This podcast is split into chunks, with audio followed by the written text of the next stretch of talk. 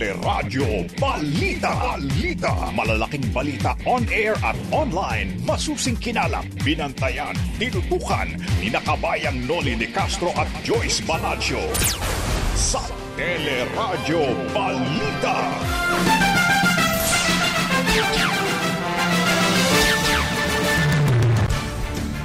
Unang batch ng COVID vaccine, posibleng dumating na sa Pebrero. Pero kumpanyang Sinovac ng China wala pang nakukuhang emergency use authority. Mga senador, hinihikayat ang pamahalaan na payagan ang mga LGU na bumili ng COVID-19 vaccines. Mga Pinoy, hindi naman dapat mamili ng bakuna ayon sa Malacanang. Mga kaso ng COVID-19 tumataas pa matapos ang Pasko at bagong taon. Unang kaso ng Micronesia o sa Micronesia naitala sa tripulante ng barkong galing naman sa Pilipinas. National Bureau of Investigation kumbinsidong may nangyaring krimen sa pagkamatay ng flight attendant na si Christine Dacera. Ina ng biktima naniniwala ring ginahasa ang anak. Alkalde na napasama sa narcolist patay matapos pagbabarilin sa Cotabato. Isa, mang, isa namang barangay chairman na nasa narcolist din patay sa pamamaril sa Malabon. At sa ating showbiz spotlight, Liza Soberano ginulat ang netizens sa kanyang swimsuit photo na kasama ang boyfriend na si Enrique Hill. At Paulo Avellino ipinakilala bilang bagong kapamilya, si Janine Gutierrez. Yan ang ulo ng ating mga nagbabagang balita ngayon pong araw ng Martes, January 12, 2021. Tuloy pa rin po ang aming paglilingkod sa pamagitan ng teleradyo ng TFC, Sky Cable, Channel 26 at iba pang cable providers. Napapakinggan din ang teleradyo sa ABS-CBN Radio Service App, ABS-CBN News App at live streaming sa i1CFC, news.abs-cbn.com at sa Facebook at YouTube channel ng ABS-CBN News.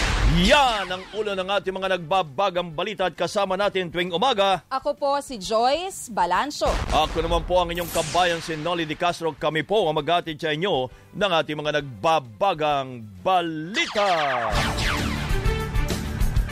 Darating na sa Pilipinas sa Pebrero 20 ang unang batch ng bakuna laban sa COVID-19. Sa pagharap sa hearing sa Senado, sinabi ni Vaccine Czar Carlito Galvez Jr. na karamihan ng COVID vaccines ay nakuha ng mayayamang bansa na at mga bansa kung saan ito ginawa. Dahil dito paghahatian na lamang ang natitirang bakuna ng mga mahihirap na bansa katulad ng Pilipinas. Dinagdag pa ni Galvez na makakakuha ang Pilipinas ng 25 million doses ng Sinovac vaccine ng China at 30 milyong doses ng uh, Covovac vaccine na ginagawa naman sa India. Bugod pa niya ito sa mahigit na 2 milyong doses mula sa AstraZeneca. Pero duda naman si Senador Pampilo Ping Lacson sa vaccination program lalo't naantala ang dating ng bakuna sa Pilipinas kumpara sa ibang mga bansa sa Asia. Kung makinig kami sa briefing materials, wala tayong problema para tayo na sa langit eh. But it's in the implementation. No, yung yung reaction, yung responses to emergencies. Wala bang sense of urgency?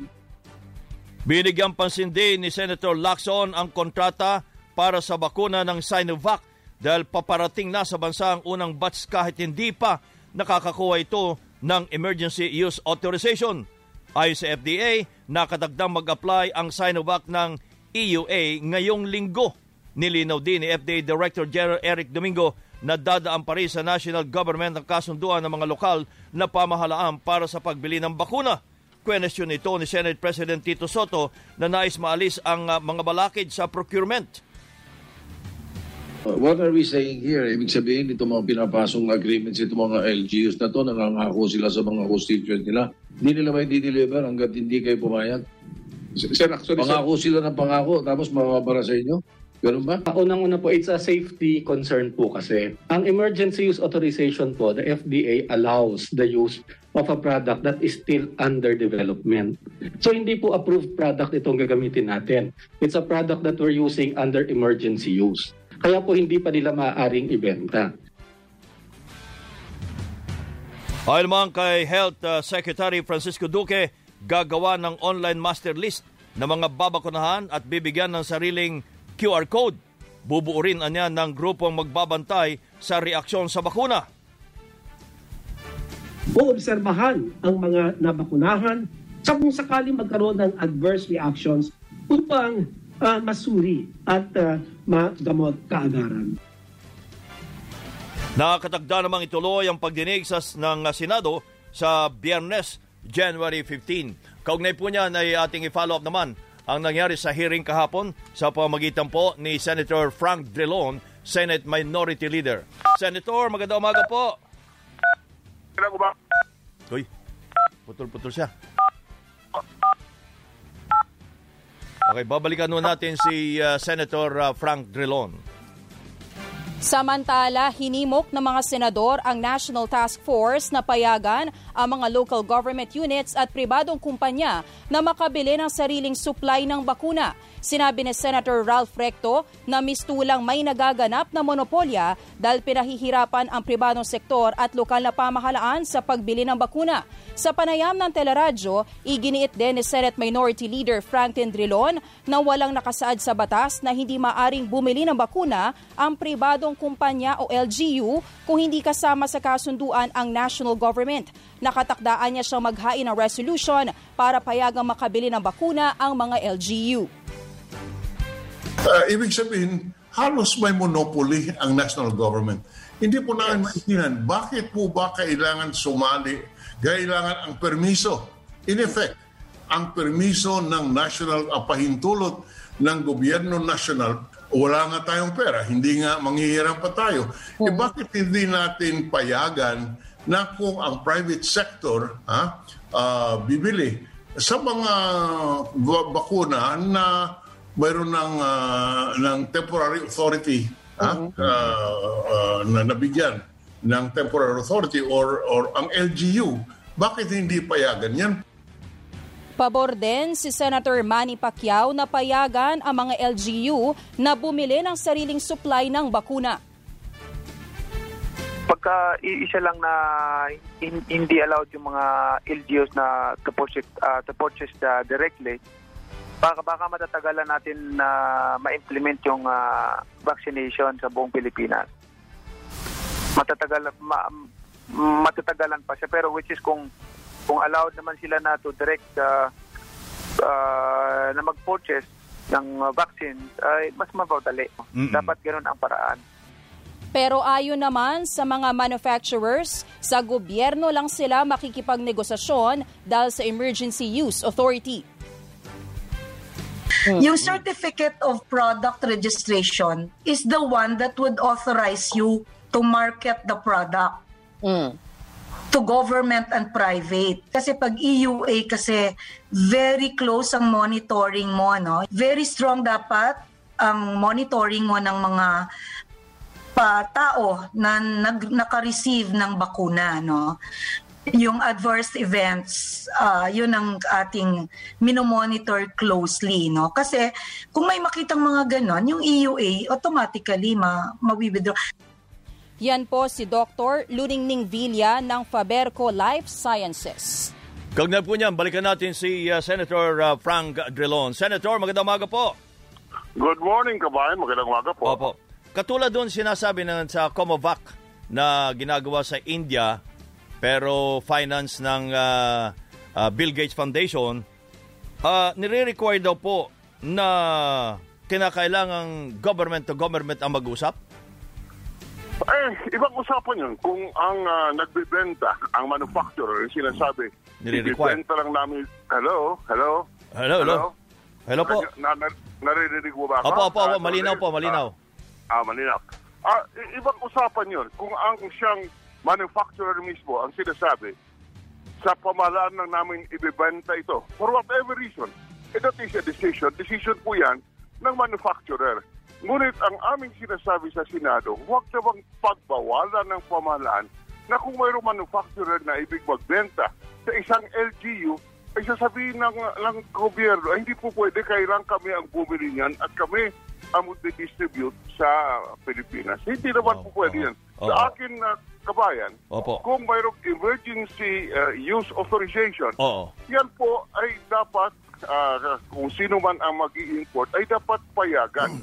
Ngayon, sinasabi nila, sinasabi ng iba, eh, kailangan sa emergency use authorization, kailangan natin i-monitor ng gusto. Oo. Diyos ko po, kabayan, Opo. eh kung ang, ang, ang, hina, ang tinitingnan natin, eh, magbabaksinate tayo ng 70 milyon Pilipino. Sabihin mo ka sa akin kung paano mo i-monitor ito. Mhm. Paano mo? Kaya, kaya, kaya walang ah, karason-rason. Lahat nila na rason may, ah, hindi po pwedeng sabihin na tama. Ah, ito lang ang latest. Dinasabi nila eh uh, kahit i-monitor kaya, kaya, at hindi po ka- kaya kailangan lang ang pamahalaan at emergency use authorization kailangan i-monitor.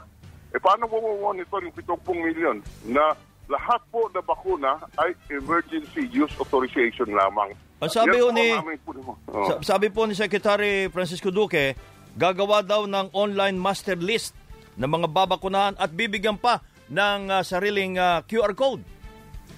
Kabayan, kahit anong pagsabihin mo, ha? Bigyan mo ako ng, pag, ng isang magaling dyan na sasabihin sa akin, o sasabihin sa taong bayan, gusto namin bantayan at titingnan kung anong epekto ng gamot doon po sa 70 milyong Pilipino na magpapaturok dito sa ah, gamot na ito. Opo. Eh, hindi ba improbable yan? Sa batas po, kailangan ng ebidensya ay dapat sinasabi nga, eh dapat consistent with human experience. Mhm. Eh, sa ngayon kabayan, eh, paano mo naman sasabihin na kaya po yan at uh, uh, mati, ma, titingnan natin. At pangalawa kabayan, ah, ma- matagal na rin tayo sa public service. Wala pa akong naririnig ng ganitong klaseng kadami ng kailangan i-vaccinate. Kaya yan pa lang, eh, it's, a, may, it's, a, it's a monumental task to vaccinate 70 million. Ako, I doubt it very much kung matatapos natin in Yung one year 70 and a half. million. Opo. Opo, Opo, 70 kahit si- sa Amerika kasi, may nakausap kami kahapon na nurse na Pinoy. Ang ah, nagiging problema nila ay yung ah, supply chain. Yung, kaya ginagamit na ho ang sundalo sa pag ah, susupply, sa pagdadala ng supply sa mga kinakailangang lugar na ma- mabakunahan. So kung sa atin po eh tayo island na hiwa-hiwalay, Ah, ah, ang, ang problema nga contact tracing lang, hindi pa ho natin maperfecto eh. Tama po yan. Contact tracing lang. Opo. Eh, lalo na ngayon, ah, ah, vaccination, at sasabihin sa akin na hindi po pwede ang sino man kahit sino lang ang mag ang mag-import ka, dahil sa sa emergency use authorization kailangan i-monitor natin. Ay, Diyos ko po naman, ano bang akala sa taong bayan? Opo, Sila- Senator Opo, Senator Drilon, ano po bang nakikita nating danger na meron tayong nakikitang tila monopoly no ng pagbili ng COVID-19 vaccine sa national government lang kasi ang ah, pinagtatanggol naman nitong ah, ating gobyerno mas organized di umano kapag Mhm. sila lang ang nakikipag-ugnayan sa vaccine manufacturers. Makakamura ba tayo? Mm. Ah, alam niyo po, may mga, kagaya po ni Senator Villar, mayroon siyang kumpanya, ah, sabihin mo, ah, limang libo ang tao niya. Oo. Eh, ah, bakit hindi mo payagan si Senator Villar kung mayroong ah, kausap na taga-Pfizer, taga-Astra, taga-Moderna, Oo. na mag-import para sa kanyang mga empleyado? Ah, eh, eh, kung gusto mo i-monitor, di, madaling i-monitor ang empleyado Mas madali, na, oo. na, ng, ng May ko. listahan Mas sila. madali. Oo, oo, tama. Oo, Oo, may opo, payroll sila. May listahan pa. Oo. May payroll. So, ang talagang hindi po namin maintindihan kung bakit yung sektor privado kulang na nga ang, ang pera, ang budget ng, ng nasyonal. Ang ang ah, ang kailangan nila is 7 eh, 70 ah, billion pesos na uutangin pa. Eh ito po, sinasabi, payagan nyo lang ang private sector at ang LGU. Pera nila yun. Pera nila yun. Eh, hindi na, eh, eh, tulong po yun sa gobyerno na ah, mas mas yung magagamit sa pera. Opo, oho, oho. Opo. So, lahat po na rason nandyan kung at hindi ko po maintindihan, patigasan na ng ulo ito kung bakit hindi payagan ang sektor privado at sa LGU na mag-import. Opo, sa inyo po bang paningin at sa mga kasamahan ninyong senador, kayo po ba'y kumbinsido na organized itong vaccination plan ng ating gobyerno? Uh, sa organization po, wala pa kami nakikita. Ang aming lang nadinig ng gusto kahapon at na-examine ng gusto ay yung uh, commitment na mag-supply doon pa. Eh medyo masyadong sa amin uh, suntok sa buwan yung ah, kanilang plano na bumili ng kabayan. 148 Wow. million doses sabi nila. Uh, uh, bago po matapo uh, uh, in the next few weeks or the next few months 148 million. Sana po mangyari. Opo. Pero sa akin, medyo suntok sa buwan po yan. Opo, kasi Dahil ang problema ay supply eh. eh, supply. Supply Opo. ang problema. Oh, Opo. At, uh, at, uh, at budget. Dahilan sa wala Yun pang pa. pundo, yung, yung mayroon authorization to spend Oo. 72 billion, ngunit doon sa 72 billion, yung 70 billion ay utangin pa. Mhm. So, walang cash po. Eh, Yan po nakalagay sa sa kabayan. Tinatawag natin, nung nandun po kayo sa Senado at Vice Presidente, kung inyong malala, mayroong item sa budget ang sinasabi, unprogrammed funds. Unprogrammed, ibig correct. Sabihin, oo, oo, ibig sabihin po niyan, eh, hindi kasama doon sa mga revenues expected, mga taxes at kikitain sa darating sa, sa sunod na isang taon kung hindi hihiraman pa ah, bago bago Hihiram po pa. magastos. Opo. Hihiram pa. So ang, Eh, ang, ang malinaw na katwiran dito, Senator, kung LGU, pera nila. Kung ah, Pera nila. private sector, mga kumpanya, gaya ng ginagawa ng Astra, sa AstraZeneca, na grupo ng Oo. mga kumpanya, hindi ho gobyerno ang gagastos doon, ang private sector. Bibigyan Tama pa nga po ang yan. gobyerno eh.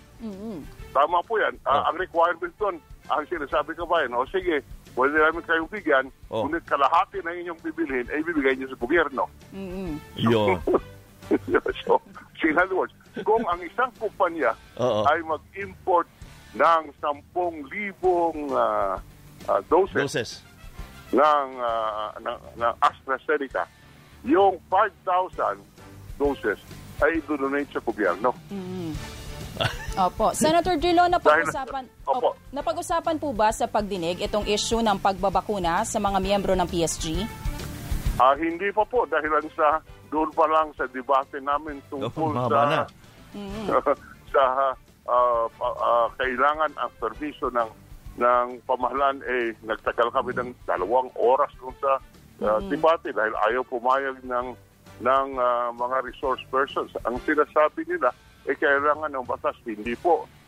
Ang FDA lang ang gumawa ng regulasyon ng reglamento kaya sa nasa kapangyarihan nilang alisin yung ah, yung stumbling block, ah, yung requirement Mhm. na ang national government ay dapat kasama sa anumang kontrata.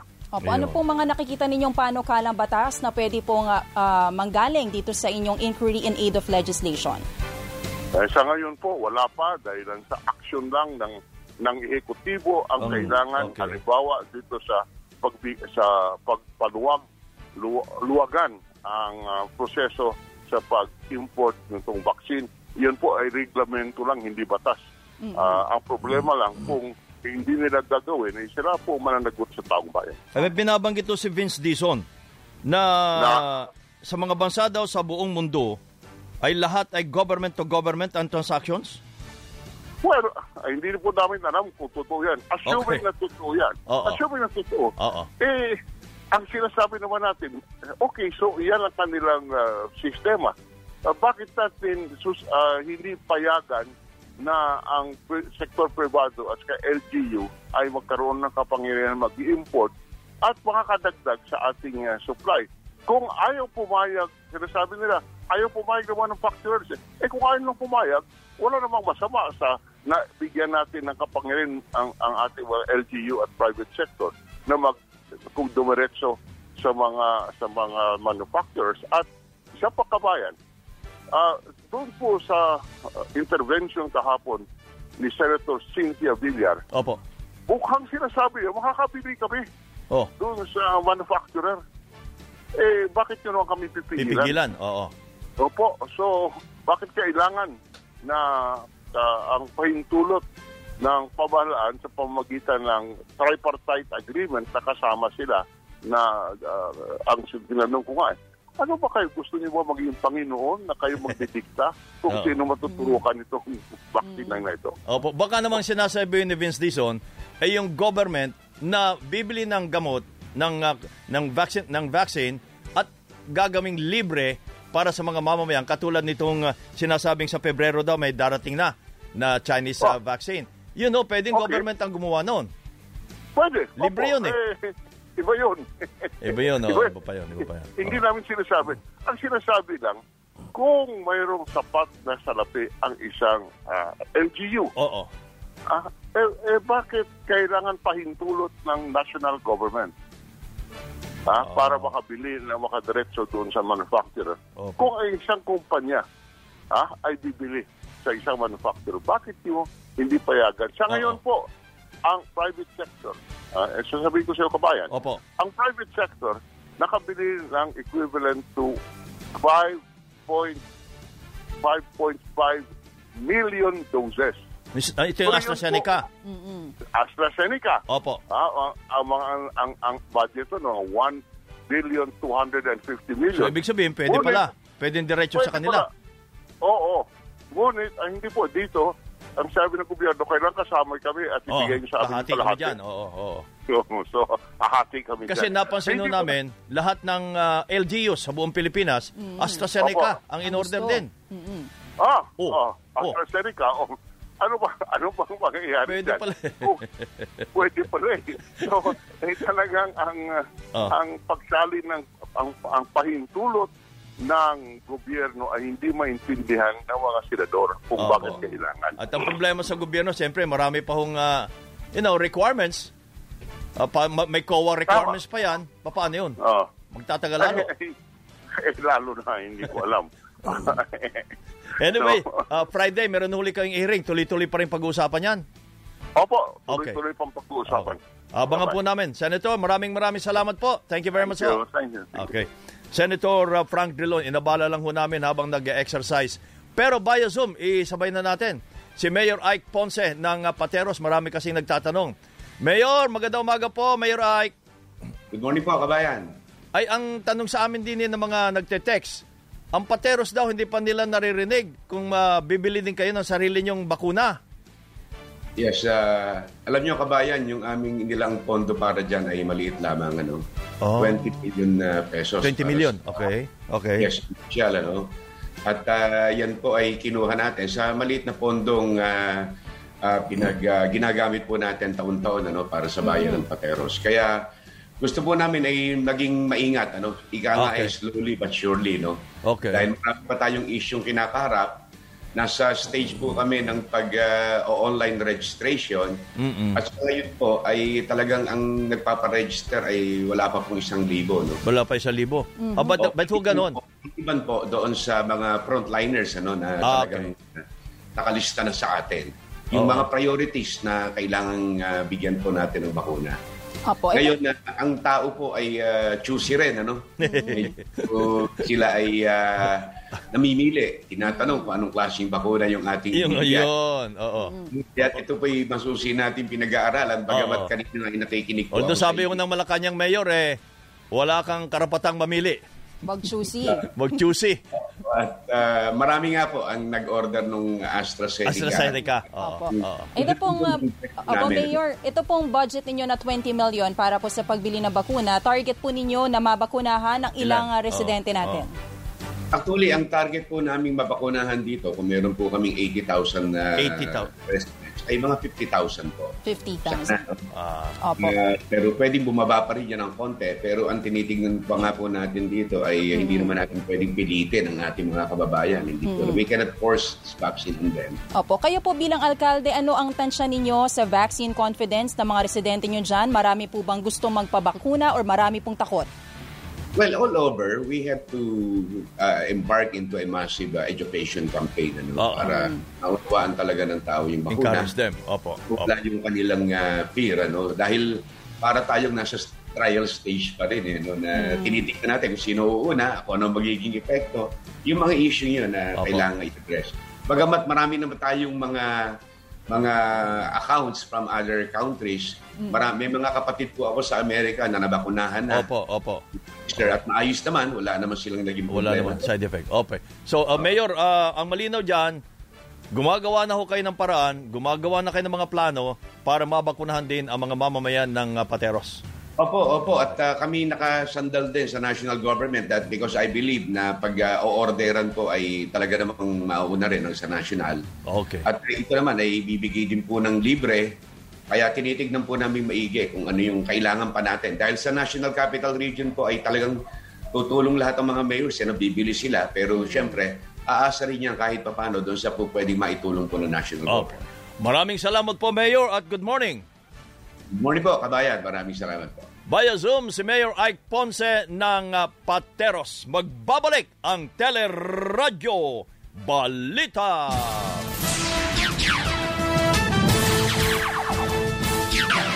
Patuloy po ang ating mga nagbabagang balita. Iginiit na Malacanang na hindi pwedeng maging pihikan o mapili ang mga Pilipino sa klase ng COVID vaccine na makukuha o makukuha nila mula sa gobyerno. Ayon kay Presidential Spokesperson Harry Roque, pwedeng tumanggi sa bakuna ang mga nasa priority sector pero kailangan lumagdan ng waiver para maalis ang priority status sa vaccination program. Nagkasunda umano ang mga opisyal sa patakaran pero hindi pa nakakapaglabas ng resolusyon ang Interagency Task Force. Nauna nang lumabas ang ah, mga survey o ilang survey na nag-aalangan ang maraming Pilipino magpaturok ng bakuna laban sa COVID-19. Walang pilihan kasi hindi naman natin makokontrol talaga kung anong darating no? At libre po ito no? Meron tayong lahat uh, karapatan para sa mabuting kalusugan pero hindi naman po, po pwede na pihi ka no? Dahil napakadaming Pilipino na dapat turukan. Ayon pa kay Roque, babayaran ng pamahalaan ang COVID vaccine pero umaasa pa rin siyang idodonate daw ng China ang ilang bakuna. Samantala, makikipagpulong kay Vaccine Czar Secretary Carlito Galvez Jr. ang ilang kinatawan ng pribadong sektor ngayong araw kaugnay sa pagbili ng bakuna laban sa COVID-19.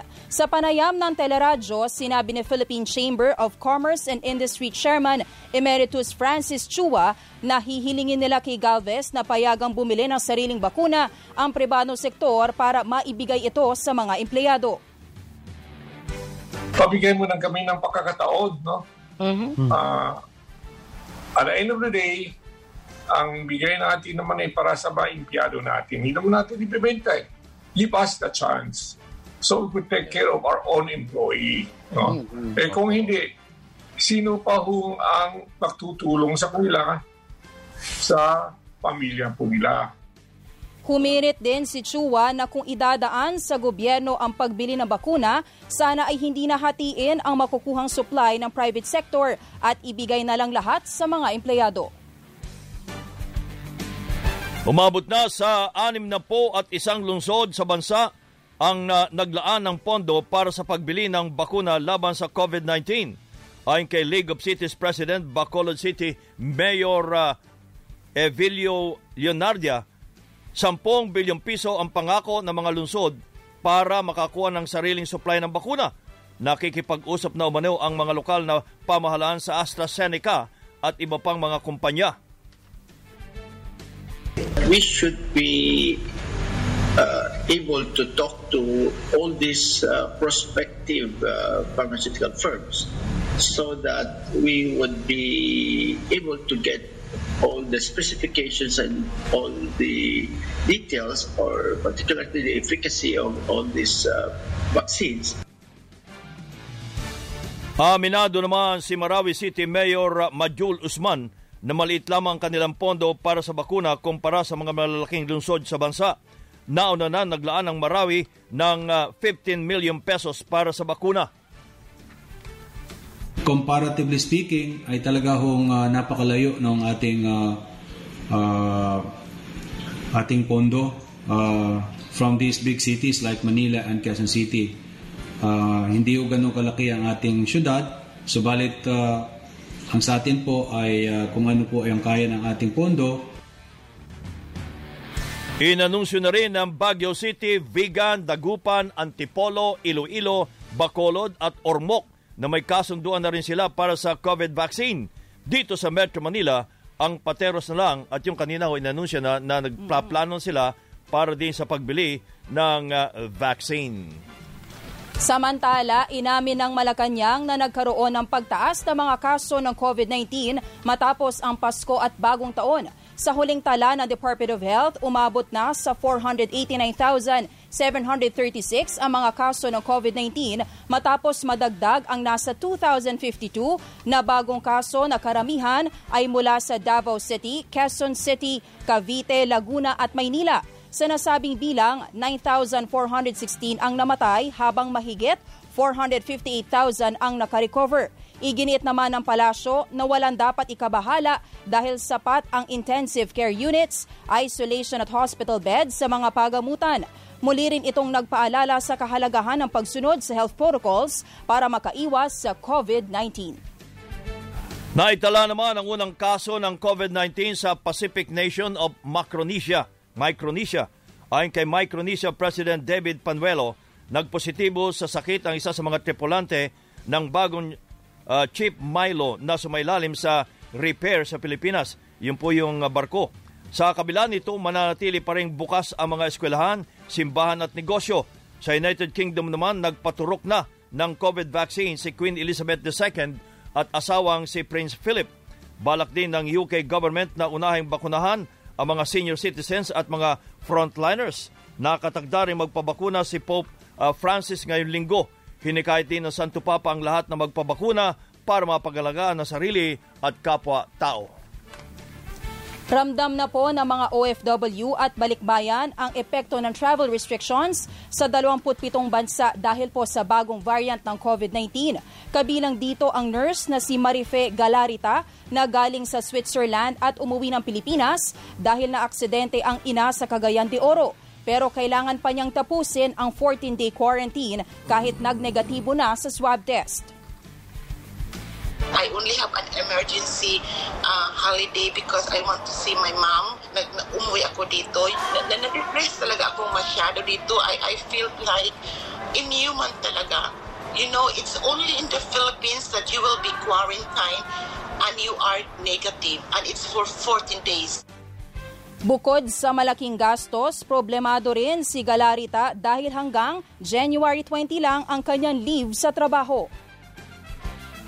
It's not really fair, you know. You know, we are spending almost more than 70,000, you know, for the 14 days we are here. And that money could I could use that for my mom. Aminado rin po ang mga airlines na apektado na sila ng travel restrictions. Ang Philippine Airlines at Cebu Pacific nag-aalok na ng flight rebooking, refund o pag-convert bilang travel vouchers. Samantala, nakadagdang magpulong naman ang mga leader ng Kamara ngayong araw kaugnay ng charter change. Ayon kay House Committee on Constitutional Amendment Chair Alfredo Garbin Jr., malinaw ang utos ni House Speaker Lord Alan Velasco na tanging ang economic provisions lang ang tatalakayin sa Chacha. Pinawi rin ito ang pangamba ng ilang senador na magiging wholesale ang pag-amyenda sa saligang batas at isasama ang term extension ng mga opisyal. Ayon pa kay Garbin, hindi na kailangan ng Chacha para alisin sa party list system ang mga grupong nagtatangkang pabagsakin ang pamahalaan. If that is the sole issue, RJ, then the uh, solution lies with the Commonwealth because under Republic Act 7941, uh, there is a grounds in which a party list uh, can be disqualified. Ay. Pero duda naman si Bayan muna Congressman Carlos Arate may may sisingit pa ring amyenda sa political provision ng saligang batas. Mind you, make no mistake about it, yung mga protections provisions na gusto nilang alisin na hindi lang talaga sa uh, economic, no? meron ding political, even human rights and social justice. Nakatagda ang pagdinig ng committee sa charter change bukas. Samantala, nagdulot ng pagsisikip sa daloy ng trapiko ang sabayang pagsasara ng dalawang U-turn slots sa bahagi ng EDSA sa Caloocan. Pero ayon kay MMDA Traffic Management Chief Bong Libriha, hindi nagkulang ang ahensya sa impormasyon hinggil sa pagsasara ng U-turn slots sa Bagong Baryo at General Malvar. Yung ADSUS, dalawa po yan, U-turn at saka left turn. No? So, this is a big uh, conflict area dahil meron ka nag-U-turn, meron ka nag-left turn, may dalawa kang busway in both directions. Ito yung volume na nakikita natin, ito yung nag-displace ng dalawang U-turns natin. Everybody's taking this uh, opening to take their U-turn. Where in fact, malapit rin lang naman yung Monumento Circle for them to take. Umalma rin si Nebrija sa report na pangsyam ang Pilipinas sa mga bansang may pinakamasamang lagay ng trapiko sa buong mundo. Ito'y dahil hindi anya malinaw kung ano ang pinagbasehan ng datos. Sing i-confirm dahil during the 2020 during 2020 last year we were in pandemic most of the year as as in two-thirds of the year naka ECQ GCQ tayo and until the end of the year ang volume lang natin was 80% nung nagpandemya tayo wala tayong public transport wala tayong traffic Ah, nagtataka ako bakit tayo ganun pa rin binasagan ng nine tours. They say it's the whole Philippines. Eh, alam naman natin kung ilan ang metropolis natin dito sa Pilipinas. We have uh, uh, Davao, we have Cebu, we have Jensan, Zamboanga, Iloilo, no?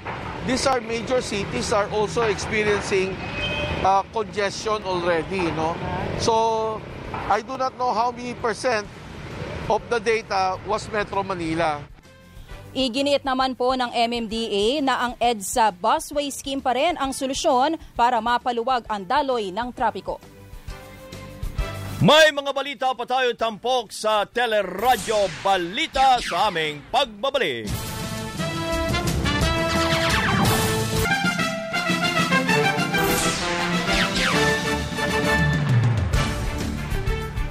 Samantala, sinibak na sa serbisyo si Police Staff Sergeant Jonel Nuesca, ang pulis na pumatay sa mag-ina sa Panikitarlak. Ibinasa ito sa desisyon ni NCRPO Chief Vicente Danao na may direct supervision kay Nuesca. Nauna nang inirekomenda ng PNP Internal Affairs ang pagsibak kay Nuesca dahil sa pagpatay sa mag-inang Sonia at Frank Anthony Gregorio na nakunan nga ng video. Yung dismiss niya, lahat po yung benepisyo niya except yung cumulative leave niya ay tanggal po. No? Kasi yung leave po, nasa batas po yun, na yung unpaid leaves niya, unused leaves niya, ay pwede pa niyang kunin. Okay? The rest, ay wala po. Transfer na po siya sa BGMP. Na po siya sa custody ng uh, Paniki Police Station. Tinigayon ni PNP Chief Debold, General Debold Sinas. Samantala, pinaiimbestigahan na po ni PNP Chief uh, General De Bolsinas ang posibleng pananagutan ng Makati Police sa investigasyon sa pagkamatay ni Christine Dacera. Inaasahang ilalabas bukas ang rekomendasyon kung may pagkukulang ang mga nag-imbestiga sa kaso. I have directed the Director for Investigation and Detective Management, or DIDM, to conduct a separate inquiry and recommend to us not later than January 13 their findings on any liabilities of Makati police officers involved in the ongoing investigations of the uh, Dasira case. Itinanggi naman po ni Sinas na may VIP treatment sa pamilya Dasera. Samantala, pinag-aaralan ng PNP na kasuhan ang hotel na tinuluyan nila Dasera dahil sa umano'y mabagal na pagbibigay ng pangalan ng mga nasa room 2207. Nauna nang inihayag ng NBI na may listahan na sila ng mga pangalan at may hawak na ring mga litrato ang Philippine National Police. Dahil quarantine facility ngayon, dapat lahat ng papasok doon, guest, nagpa-booking or what, dapat dapat i-record nyo. Unang-una, meron din nakalagay quarantine facility nga, di ba? So, ibig sabihin, meron yan finifill upan na uh, ano, contact tracing. We will see on the probability of uh, violations committed by the hotel management.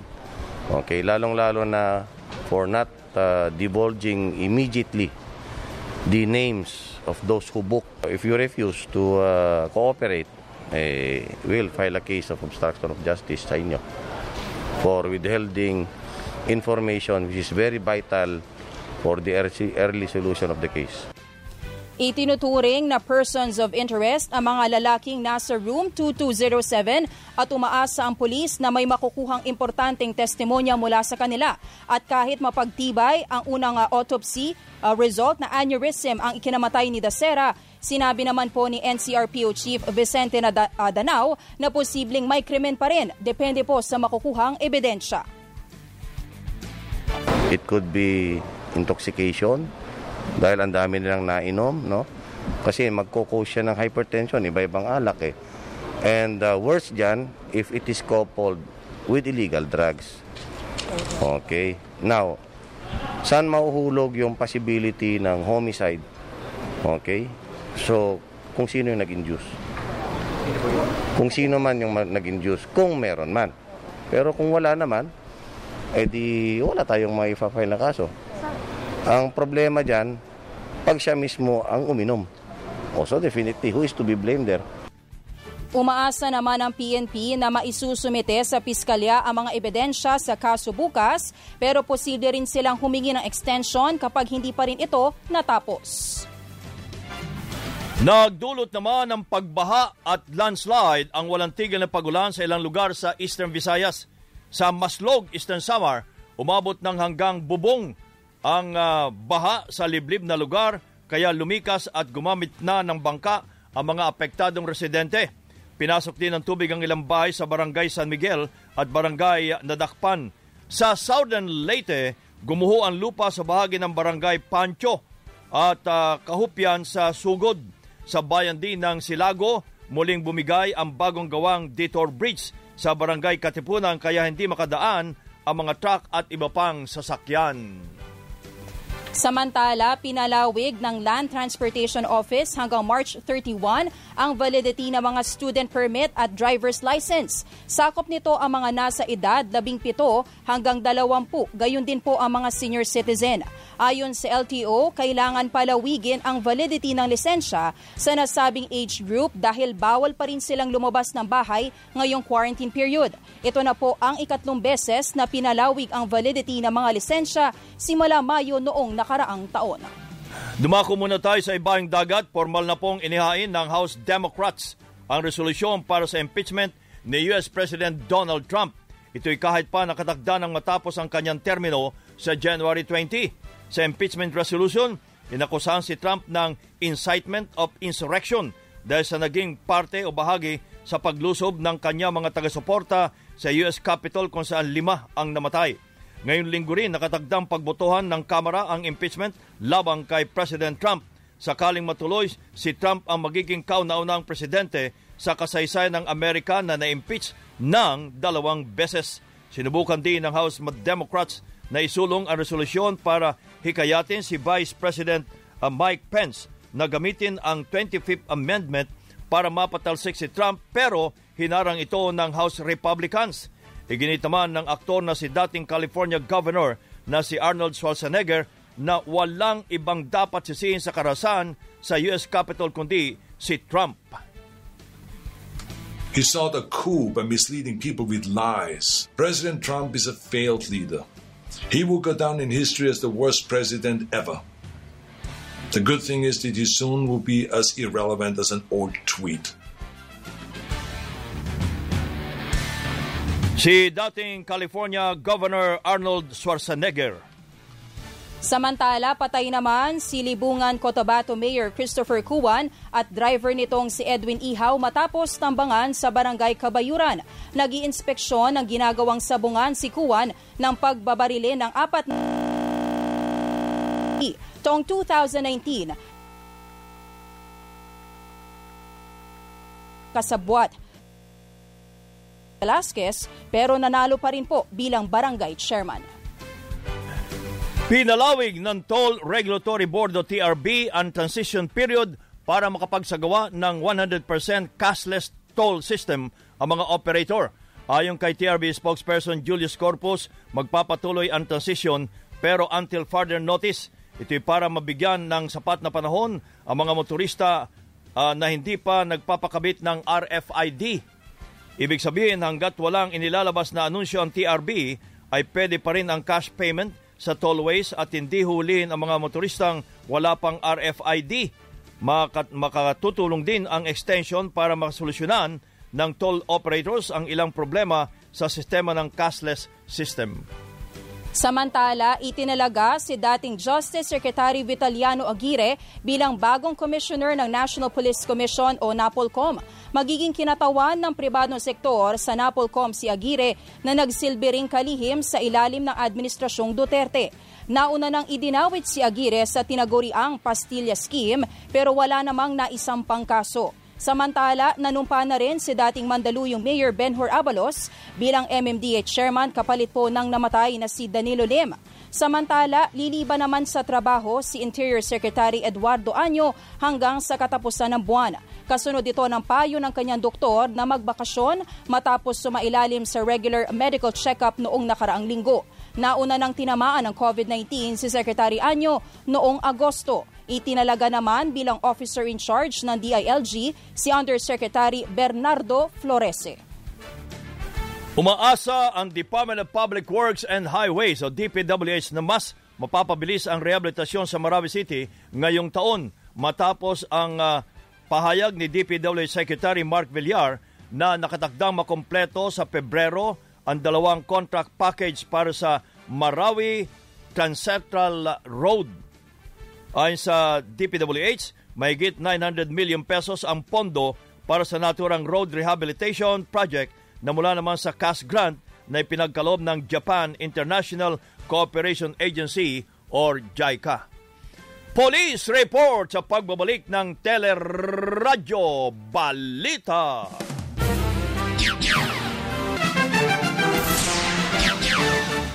At sa ating uh, police report sa Laguna, apat ang patay matapos pagbabarilin sa loob mismo ng auto shop sa Binyan City. Namatay sa ospital ang mga biktimang sina James Anthony Alanalun, uh, Jason uh, Mangahis, Carlo Tanael at Caster Tanael. Illegal na drug ang tinuturong motibo sa krimen dahil leader umano ng drug group ang biktimang si Alunalun. 2018 nang maaresto si Alunalun dahilan sa illegal na droga pero binasura naman ng korte ang kaso. Samantala, sa Pasig naman, patay ang isang Nigerian sa bypass operation sa Barangay Bagong Ilog. Sinasabing nakatunog ang suspect na polis ang katransaksyon kaya nagpaputok ng baril na nauwi sa isang enkwentro. Dalawang kilo ng hinihinalang shabu ang na-recover sa dayuhan na kabilang sa sindikato ng illegal na droga na nag-ooperate sa Tarlac, Las Piñas at Pasig. Sa Paranaque, nasamsam ang mahigit sa 3 milyong pisong halaga ng shabu sa isang bypass operation sa barangay San Dionisio.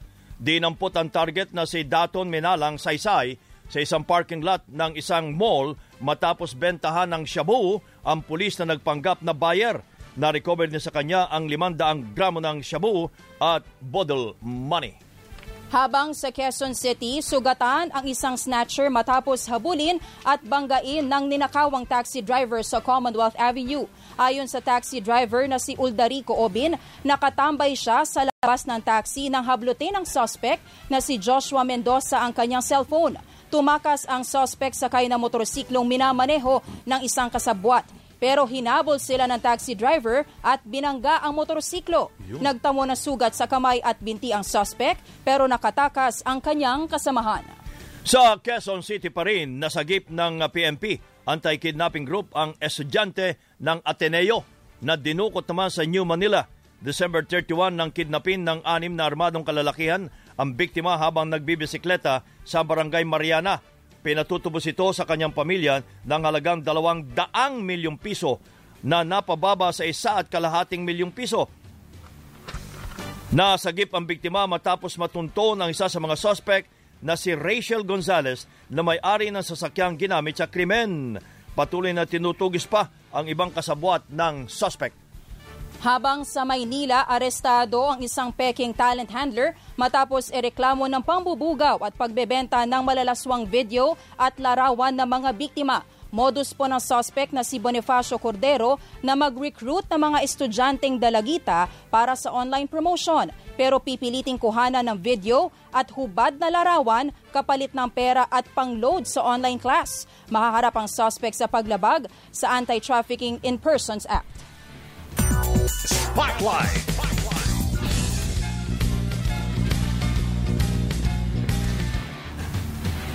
Good morning, Miss Geniel Krishnan. Good morning, kabayan na Joy, sa ating showbiz spotlight. Sinurpresa ni Liza Soberano ang kanyang fans na nag-post sa ng sexy bikini photos sa beach vacation kasama pamilya at boyfriend na si Enrique Hill. Nag-post si Liza ng picture suot ang white swimsuit habang nakapost kasama si Enrique at mayroon pang rainbow sa background. Sa ngayon ay may mahigit 1,200 comments na ang pictures ni Liza. Samantala, pinakilala ni Paolo Avelino ang aktres si Janine Gutierrez bilang pinakabagong kapamilya. Sa press conference ng MMFF Big Winner na Fangirl, na kwento ni Paolo ang mga pinagkakaabalhang proyekto kabilang ang pelikulang Ngayon Kaya kasama si Janine. Ipapalabas dapat ito last year pero naudlot dahil sa pandemic. Matagal nang napabalitang lilipat sa ABS-CBN si Janine matapos ang ilang taon sa ibang network. I currently have a serye, a teleserye out. I think it's uh, you can also watch it on TFC. Uh, Walang hanggang paalam, and I have another film we shot pre-pandemic that's coming out um, hopefully March or May. Uh, I'm not sure with the producers, but uh, probably summer met, summer MMFF. Uh, it's called Ngayon Kaya with our newest kapamilya, Janine Gutierrez. Sa ngayon ay wala pang kumpirmasyon mula kay Janine o sa ABS-CBN kaugnay ng network transfer. Ako, ang inyong morning patroller, Gainel Krishnan. Balik sa inyo kabayan ng Joyce. Thank you, Miss Geniel Krishnan. At yan ang kabuuan ng ating mga nagbabagang balita. Tampok sa Teleradyo Balita ngayon pong araw ng Martes, January 12, 2021. Ako po si Joyce Balanso. Ako naman ang inyong kabayan si Nolly Di Castro. Kami po ay nagpapasalamat. Nag-iwan sa inyo ng isang magandang umaga, bayan!